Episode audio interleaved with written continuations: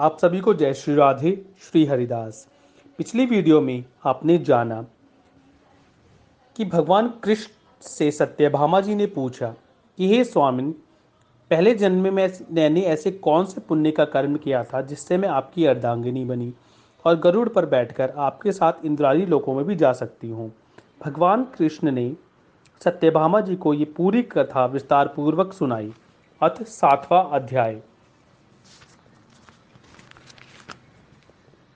इतनी कथा सुनकर सूत जी से सौनक ऋषि कहने लगे कि हे सूत जी, आप कृपा करके कार्तिक तथा तुलसी का महात्म्य कहिए। तब सूत जी कहने लगे, हे ऋषियों, जो तुमसे तुमने पूछा है यही प्रश्न एक समय नारद जी से राजा प्रथु ने किया था और जो कुछ उत्तर नारद जी ने दिया वही मैं तुमसे कहता हूँ।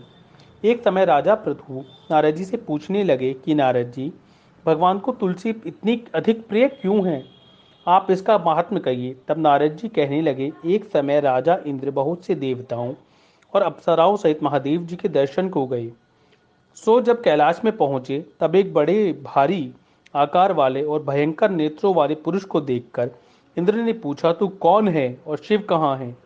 जब कई बार पूछने पर भी उसने कोई उत्तर नहीं दिया तो इंद्र ने क्रोध में आकर अपना वज्र उसके कंठ पर मारा, जिससे उसका कंठ नीला हो गया, परंतु इंद्र का वज्र वज्र भी भस्म हो गया। फिर उसकी आंख से ऐसी प्रचंड अग्नि अग्नि निकली मानो इंद्र सहित सारे संसार को भस्म कर देगी। ऐसी स्थिति देखकर बृहस्पति जी हाथ जोड़कर और इंद्र को दंडाकार झुकाकर भगवान शिव की स्तुति करने लगे कि हे देवादेव देवाधिदेव त्रिपुरासुर तथा अकासुर का नाश करने वाले, यज्ञ का फल देने वाले त्रिपुरारी, आपको नमस्कार है।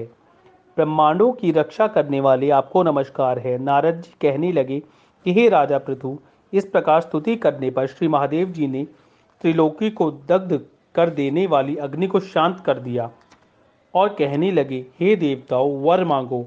मैं आपकी स्तुति सुनकर अति प्रसन्न हुआ हूँ। हमने इंद्र को जीवन दान दिया और हे बृहस्पति जी, आज से तुम्हारा नाम भी जीव होगा। बृहस्पति जी कहने लगे कि यदि आप प्रसन्न हैं तो इंद्र की रक्षा कीजिए और संसार का दाह कर सकने वाली अग्नि जो आपके नेत्र से उत्पन्न हुई है उसको शांत करिए। तब शिव कहने लगे कि नेत्र से निकली हुई अग्नि वापस कैसे जाए, अतः अब हम आप इसको दूर फेंकते हैं। ऐसा कहकर अग्नि को हाथ में लेकर समुद्र में फेंक दिया। वह गंगा के संगम गंगा सागर में जाकर गिरी और बाल और बालक होकर रोने लगी। उसके रोने के शब्द से पृथ्वी कांपने लगी तथा सातों लोग बहरे हो गए। ऐसा आश्चर्य देखकर वहां पर आए ब्रह्मा जी समुद्र की गोद में बालक देखकर आश्चर्य से पूछने लगे कि यह बालक किसका है। समुद्र ने बड़े आदर से बालक को उठाकर ब्रह्मा जी की गोद में दे दिया और कहने लगी, यह मेरा पुत्र गंगा से उत्पन्न हुआ है, आप इसके जातकर्म कराइए। फिर उस बालक ने ब्रह्मा जी की दाढ़ी पकड़कर इस जोर से मरोड़ी कि ब्रह्मा जी के नेत्रों में आंसू आ गए। किसी प्रकार दाढ़ी छुटी तो ब्रह्मा जी ने कहा, किसने हमारी आंखों से जल निकाला है, अतः इसका नाम जालंधर होगा, परंतु यह शिव के अतिरिक्त और किसी के हाथ से नहीं मरेगा, क्योंकि यह शिव के अंश से ही उत्पन्न हुआ है। यह अभी युवा हो जाएगा। तब ब्रह्मा जी शुक्राचार्य को बुलाकर और उसका राज्याभिषेक कराकर अंतर्ध्यान हो गए। तब समुद्र ने कालनेमी की कन्या वृंदा के साथ उसका विवाह कर दिया, जो कि पतिव्रताओं में सबसे प्रथम और अति सुंदर थी। परम सुंदरी वृंदा के साथ विवाह कर जालंधर अति प्रसन्नता से दिन बिताने लगा। जब जालंधर घर में आता तो वृंदा अपने हाथ से पंखा झलती, पाद्य अर्ध आचमन उसको अर्पण करती। वह अपने पति को नारायण समझकर उसकी सेवा करती थी। नारद जी कहने लगे, हे राजा पृथु, मैं पतिव्रता स्त्रियों के कुछ लक्षण तुमसे कहता हूँ। पतिव्रता स्त्री अपने पति के दुख में दुखी और उसके सुख में सुखी होती है, परदेश जाने पर दुखी और पति के मर जाने पर सती हो जाती है। पति के पाप तथा पुण्य को आधा बांटने वाली स्त्री को अपने पति के मर जाने पर स्वेच्छा से सती हो जाना चाहिए। जो स्त्री सती हो जाती है वह अपने पति के साथ अपने शरीर के साढ़े तीन करोड़ रोमों के अनुसार साढ़े तीन करोड़ वर्ष तक अपने पति के साथ स्वर्ग में वास करती है। जो स्त्री सती होने के लिए कितने कदम शमशान की ओर जाती है उसको पद पद में एक एक यज्ञ का फल प्राप्त होता है। वह अपने माता पिता तथा पति तीनों कुलों को पवित्र कर देती है। जैसे सपेरा सांप को बिल के बाहर निकाल लेता है, वैसे ही वह अपने पति को नरक से बाहर निकाल लेती है। अतः पतिव्रता स्त्रियों को अपने मृतक पति के साथ सती होना उनका परम धर्म है। इतना कहकर नारद जी बोले, हे राजा पृथु, देवताओं से डरकर जो सब दैत्य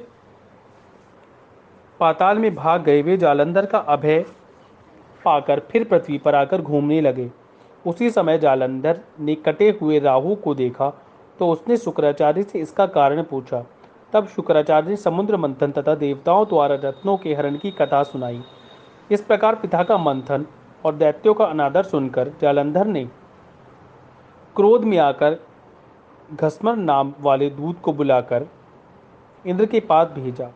वह सभा में जाकर अभिमान पूर्वक इंद्र को नमस्कार न करके कहने लगा कि हे दैत्यपति, जालंधर ने जो कुछ कहा है वह सब तुम सुनो।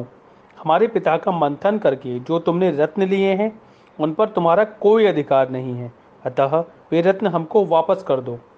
घस्मर के ऐसे वचन सुनकर इंद्र भय और विस्मय से कहने लगा कि समुद्र सदैव हमारे शत्रु दानवों की रक्षा कर दानवों की रक्षा करता है, अतः हमने उसको मत कर रत्न लिए हैं, इसीलिए उन पर दैत्यों का कोई अधिकार नहीं है।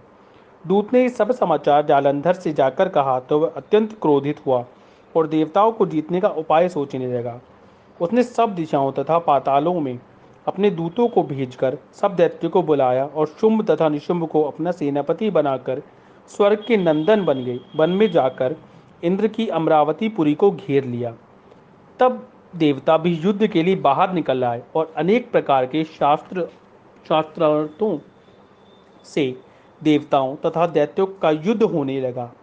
वे सब एक दूसरे को मार मार कर गिराने लगे। सब तरफ रुधिर बहने लगा। मरकर गिरे हुए घोड़ों और हाथियों से पृथ्वी भर गई।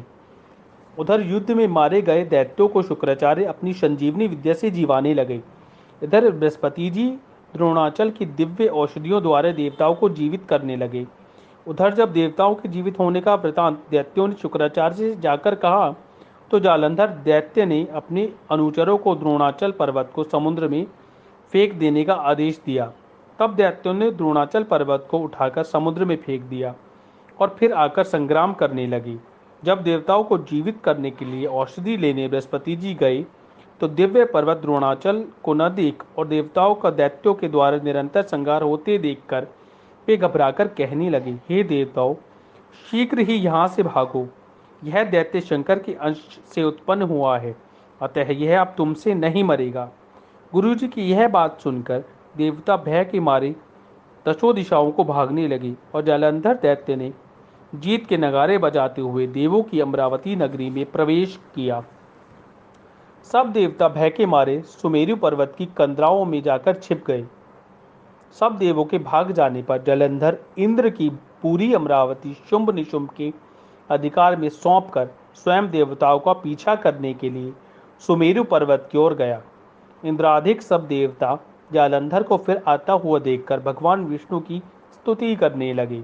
बोले, हे मच्छकच्छ आदि अनेक रूप धारण करने वाले, भक्तों के दुखों का नाश करने वाले, सारी सृष्टि का पालन करने तथा संहार करने वाले, शंख चक्र गदा पद्म को धारण करने वाले, आपको नमस्कार है। हे लक्ष्मीपति, दैत्यों का नाश करने वाले, पीताम्बरधारी शरणागतों के रक्षक, आपको नमस्कार है। जालंधर दैत्य ने दुखित देवताओं के संताप को हरने वाले सूर्य और चंद्रमा दो नेत्रों वाले, आपको नमस्कार है। नारद कहने लगे कि हे राजा पृथु, जो कोई भगवान की संकट नाशक स्तुति को पढ़ता है उसके संकट नाश हो प्राप्त हो जाते हैं नाश को प्राप्त हो जाते हैं। भगवान विष्णु देवताओं की स्तुति सुन और उनको दुखी जानकर शीघ्रता से उठ गरुड़ पर सवार होकर जाने लगे। तो लक्ष्मी जी ने पूछा कि भगवान, आप कहाँ जा रहे हैं? तब उन्होंने उत्तर दिया कि तुम्हारे भाई जालंधर ने पीड़ित देवताओं की सहायता के निमित्त जा रहा हूँ। तब लक्ष्मी जी कहने लगी कि भगवान, मैं आपकी परम प्रिया हूँ, तब आप मेरे भाई को कैसे मारेंगे? तब भगवान ने कहा कि शंकर से उत्पन्न और ब्रह्मा के वचन से हम जालंधर को कदापि नहीं मारेंगे। ऐसा कहकर शंख, चक्र और खड़ग लेकर जालंधर के साथ युद्ध करने के लिए चल दिए। जिस समय भगवान युद्ध करने के लिए गए तो बहुत से दैत्य गरुड़ के पंखों के वेग से ही मारे गए। पवन से पीड़ित दैत्यों को देखकर जालंधर को अत्यंत क्रोध आया और वह भी विष्णु के सन्मुख युद्ध को आया। उस समय भगवान विष्णु और जालंधर दैत्य का महाघोर युद्ध हुआ। आकाश मेघों की तरह बाणों से ढक गया। तब भगवान ने जालंधर के ध्वजा, छत्र, घोड़े और धनुष सब अपने बाणों से काट डाले। जालंधर ने भी गरुड़ के मस्तक पर गदा मारी जिस जिससे गरुड़ को मूर्छित कर दिया। भगवान ने उसकी गदा को अपनी तलवार से काट दिया। फिर दोनों का मल्ल युद्ध हुआ। जालंधर ने भगवान की छाती में मुक्का मारा। उस समय भगवान और जालंधर के इस घोर युद्ध को देखकर सारा संसार भयभीत होकर कंपायमान हो उठा। तब भगवान विष्णु ने कहा कि हे दैत्यराज, तुम्हारा और हमारा युद्ध ठीक नहीं, क्योंकि तुम लक्ष्मी के भाई हो। तब जालंधर ने कहा, यदि आप प्रसन्न हैं तो मुझको यही वरदान दें कि लक्ष्मी जी तथा अपने गणों सहित आप मेरे घर में वास करो। एवं मस्तु, यानी ऐसा ही होगा, कहकर भगवान लक्ष्मी जी सहित जालंधर नगर में चले गए।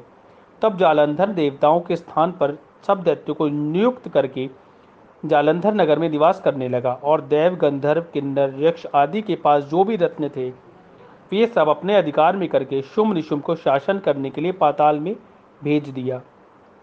वहाँ उसने शेषादि नागों को वश में कर लिया। इस प्रकार जालंधर देव, यक्ष, किन्नर, गंधर्व और मनुष्य सबको अपनी प्रजा बनाकर पुत्र समान तथा धर्म की नीति से उसका पालन करते हुए त्रिलोकी का राज्य भोगने लगा। नारद जी बोले, हे राजा पृथु, एक समय भगवान के दर्शन करने तथा जालंधर की राज्य लक्ष्मी देखने के लिए हम भी वहां गए। आशा करता हूं आपको हमारी वीडियो अच्छी लगोगी लगी होगी। तो चैनल को लाइक करें, वीडियो को शेयर करें, कमेंट करना ना भूलें। इसी के साथ जय श्री राधे, श्री हरिदास।